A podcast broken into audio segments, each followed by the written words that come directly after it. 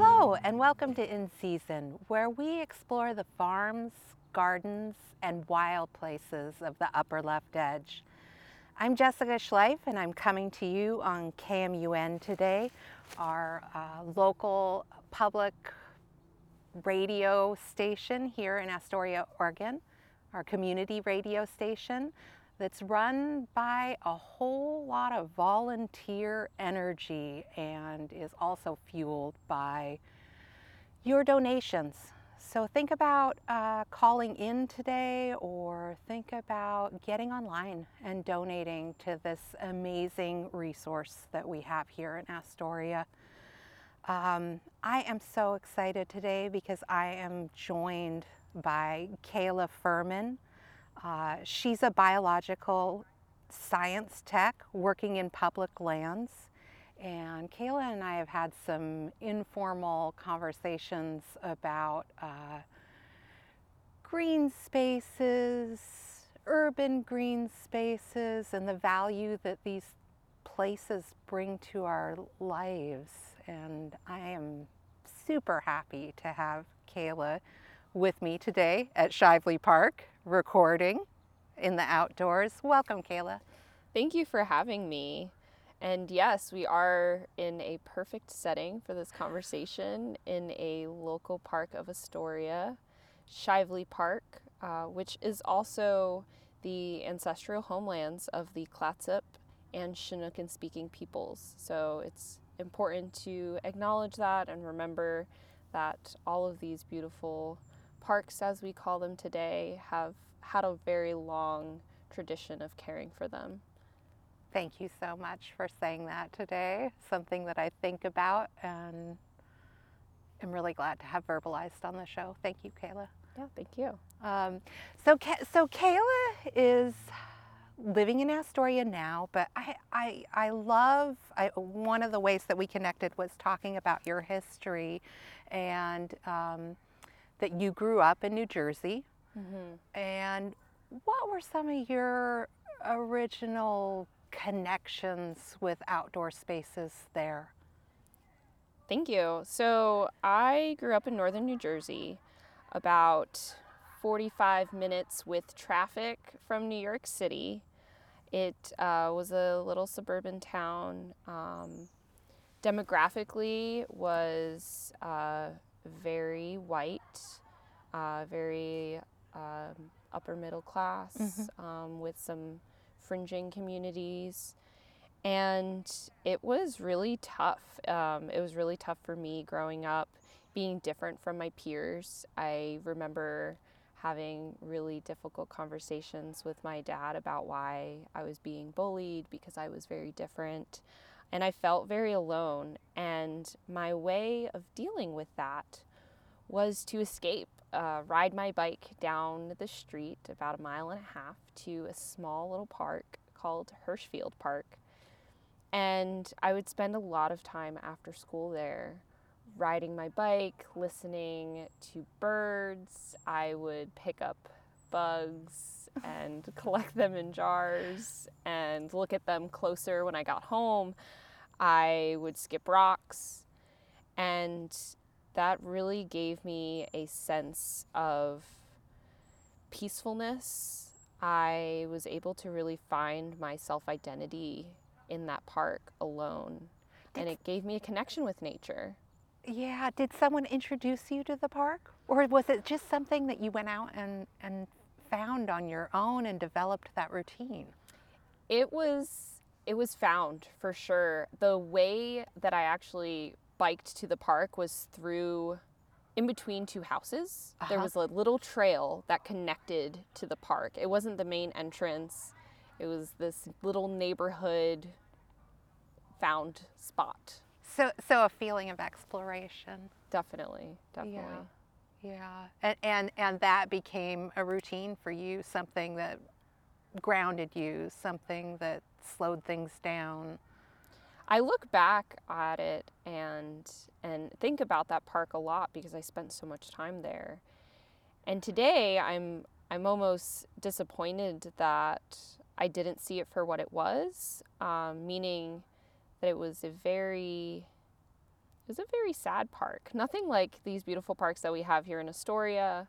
Um, the there was a, a business, a company that um, has now come out and, and are now paying some reparations, but they had dumped a lot of pharmaceuticals as well as other materials into the lake and rivers of the town. And I mean, there was no fishing allowed in this river that I used to walk along, there was no swimming. I knew that it was dangerous in, in some way. Uh, and now I, I go back there and the lake is, is starting to get cleaned up 15 years later. Um, so it's interesting reflecting back on that really close connection to nature, but also thinking about it in, in terms of its destruction and Yeah, how humans have- degradation of the nature. And was that was that explained to you as a kid, or No, not at all. just like I- don't go in the water, girl? Yeah, don't don't go in the water. And I still loved it. I Yeah. loved being in that place. Yeah. And I still had this nurturing feeling of of of nature taking care of me and me taking care of nature. Yeah. Yeah. How are they doing the restoration? I'm just curious. They have started dredging the lake. So the main body of water that they were dumping in have begun the dredging process. There also has been some replantings along the Yeah. shoreline. Um, but from what I understand, um, that, that's all I really know. Yeah, it's Um, amazing. That, um, I'm always curious about water restorations and, and plants that can do the filtration. It is amazing. That's- Bringing back wetlands along along lakes that were naturally there Yeah. has a huge improvement. Yeah. and yeah it's it's interesting how life goes full circle because now i'm i'm working in this realm and so my understanding goes a lot deeper and i think back to those memories as a child and understand what i was feeling and understand what i was seeing way more Mm-hmm. Mm-hmm. And, and that the place could be maybe not perfect, but still, still enchanting, still drew you there, um, and, and something that you made a, a routine of to, to go there. So, so then you're going through school and you're going on to university. How did you end up really knowing that that was ha- what you wanted to connect with, that you that that you would want to um, work in public lands? so i started at syracuse university that's where i completed my undergrad and i really didn't know until one course in particular. I took a course in uh, urban geography, and we were tasked with collecting data regarding a small urban park. The city had received a grant to rejuvenate this park. So they already had the money. The money was not the issue. They needed to come up with a plan that appeased neighbors, appeased the people in the community with how they were going to spend that money. So our professor came with us, uh, came to us with this plan um, to go out and collect data, collect information about this park and how they should spend all of this money, um, which is a really big task Yeah, to do in a semester. yes. None of us are city planners. Yeah. Um, of course, now some of my classmates have have gone on to that route. Um, but at the time, we were like, we don't know what we're doing. How do we go about this? Yeah, yeah, I had another professor who once told me that if you gather people around a meal and you share a meal with them, all of those those borders and boundaries that we put in between ourselves, all of those walls just melt away yeah, because we're all humans. We all need to eat. Uh, and sharing a meal uh, really creates a sense of community. mm-hmm. And you can then have, ask those hard questions, have a true, meaningful conversation. And so that was something that I did. yeah, I love that. I love that. So you go into the park. yeah. I You sit. I sit and I watch and I write down everything I see. Uh, I did this systematically, so I would go every Tuesday in between two and four um, and sit exactly that length of time. and, and watch what was going on, and eventually built up uh, the capacity to then interact with some of the people. So I was enough of a uh, outsider that I then needed to infiltrate the community and, and really talk to people, which it's it's interesting because I lived in that neighborhood. So I also recreated in that park. And what I found was it wasn't just the neighbors across the street who were using the park. The park was being used all day long, and not just by them, not just by their their children.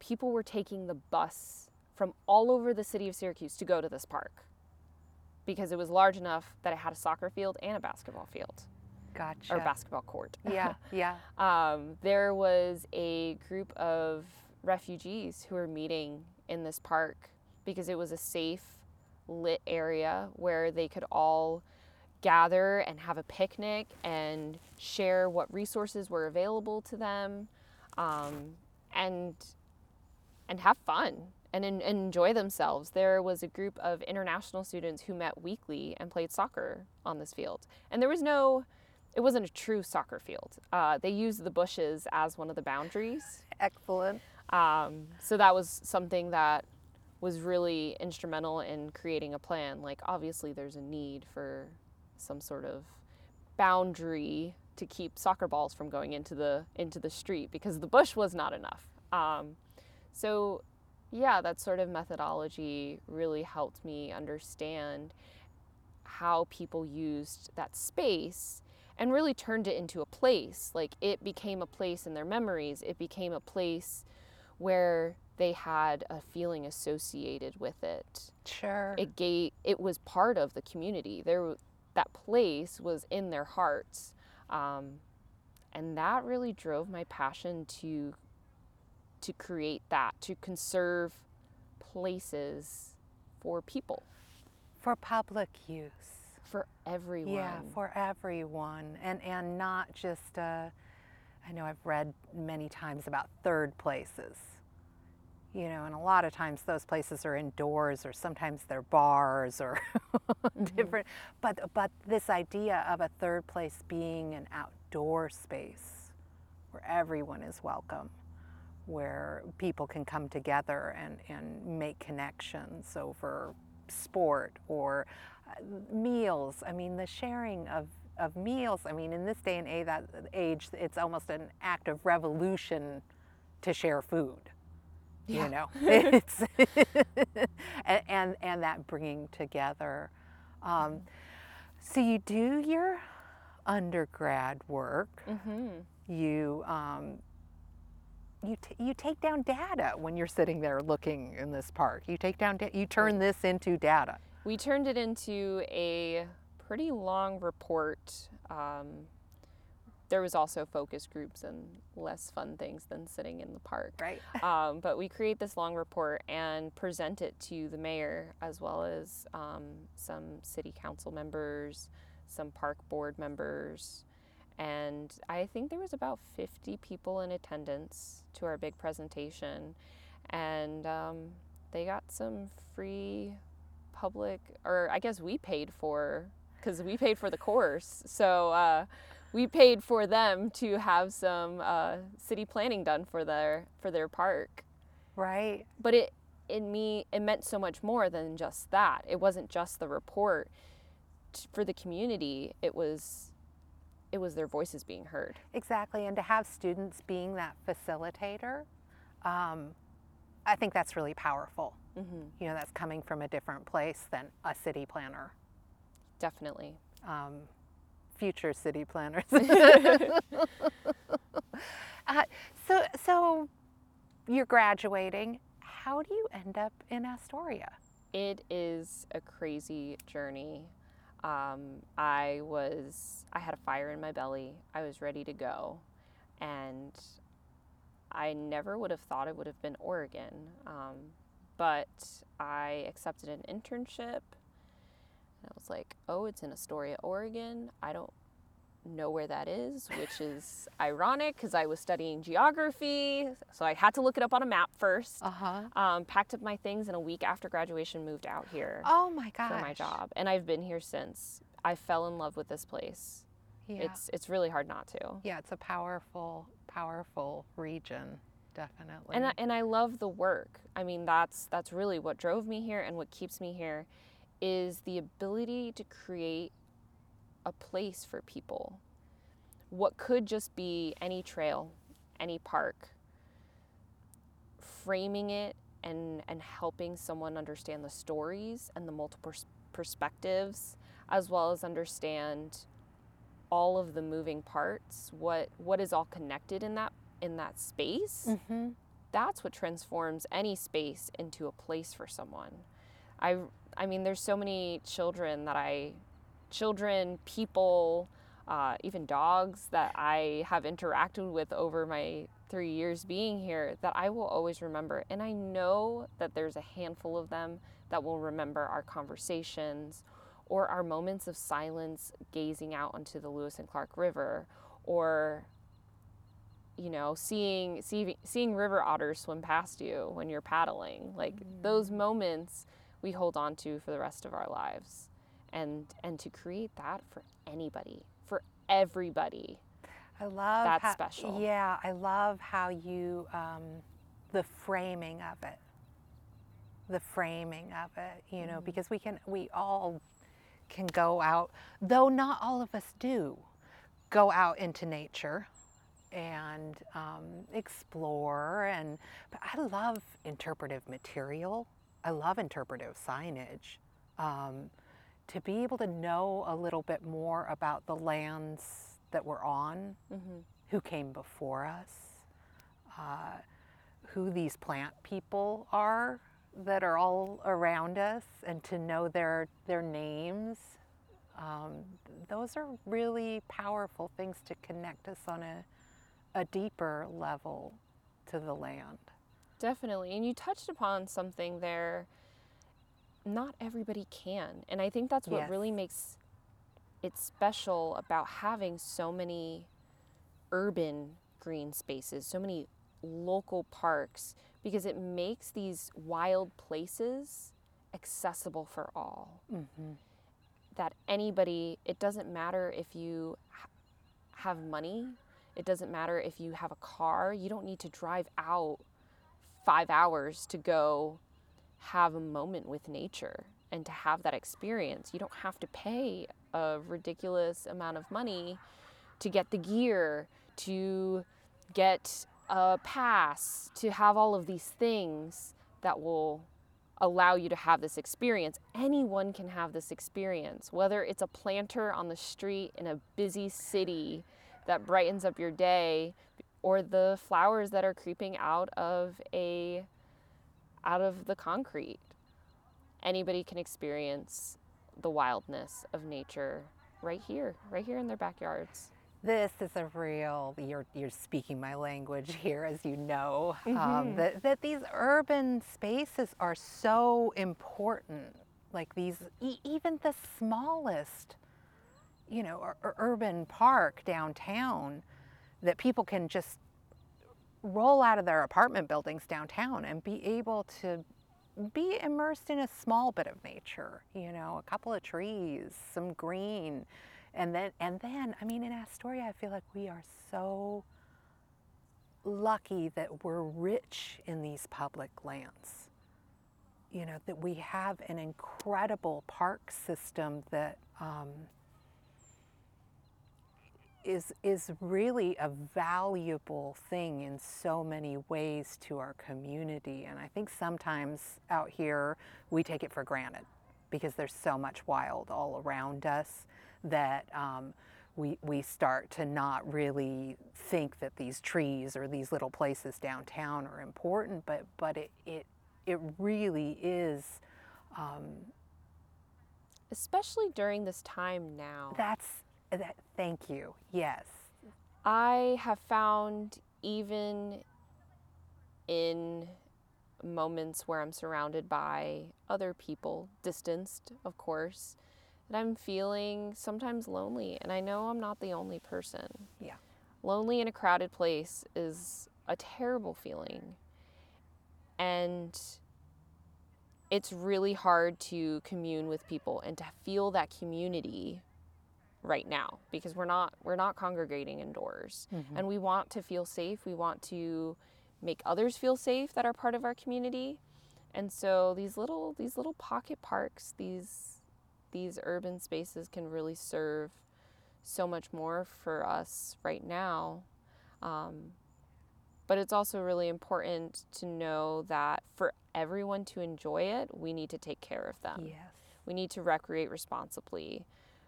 Yes, we can have a picnic outside, but we're going to keep our distance as well and maybe bring our own food and take everything that we brought with us, take it with us home. Pack it in, pack it out. Yes. Yeah, really important. I- I, think too, you know, something that we've talked about is the mental health aspect of nature, and and that um, how how important that is for us, and and what a uh, a tool it can be for our mental health to get out into nature. Most definitely. I have found that in some of my hardest times, taking a step back and getting out and just being able to feel the grass in my toes or hear rushing water really helps me and puts my mind at ease. And and there's some and there's some science in that. Like it has been found that people who move to greener urban areas benefit from sustained improvements to their mental health. That's their resilience, restoration, and improved cognitive function. And there are some studies that show that it decreases symptoms of anxiety, stress, and depression. Um, that's specifically from a study um, done by Alcock and others in 2014 um, in a psychological uh, report. Mm-hmm.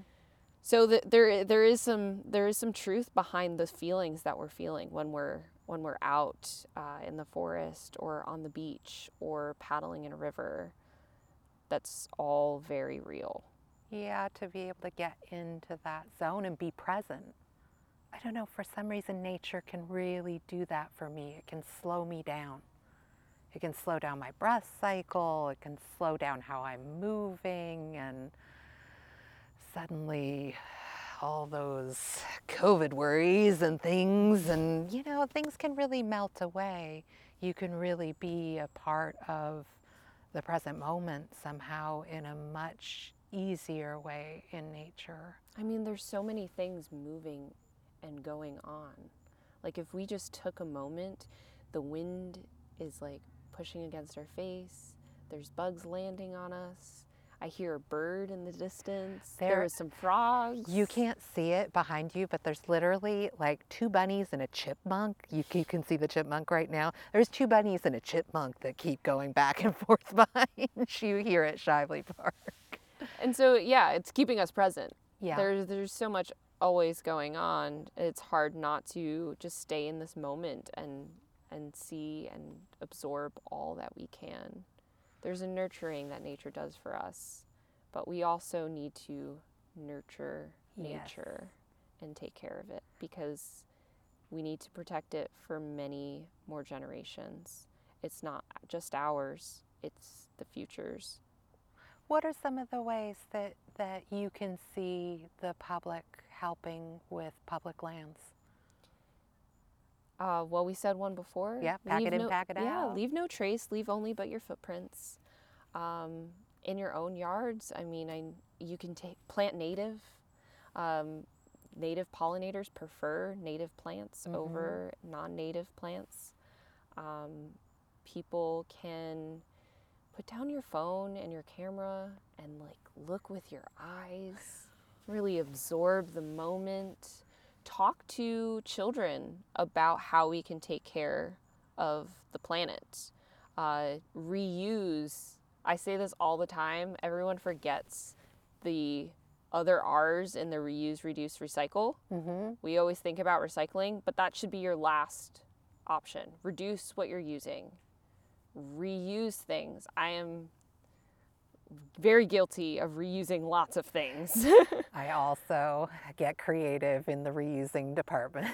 yeah, we can re- reuse things in many ways. I've seen it in other countries where people are being so creative and innovative because they understand their impact. It's more obvious in their face. Yeah.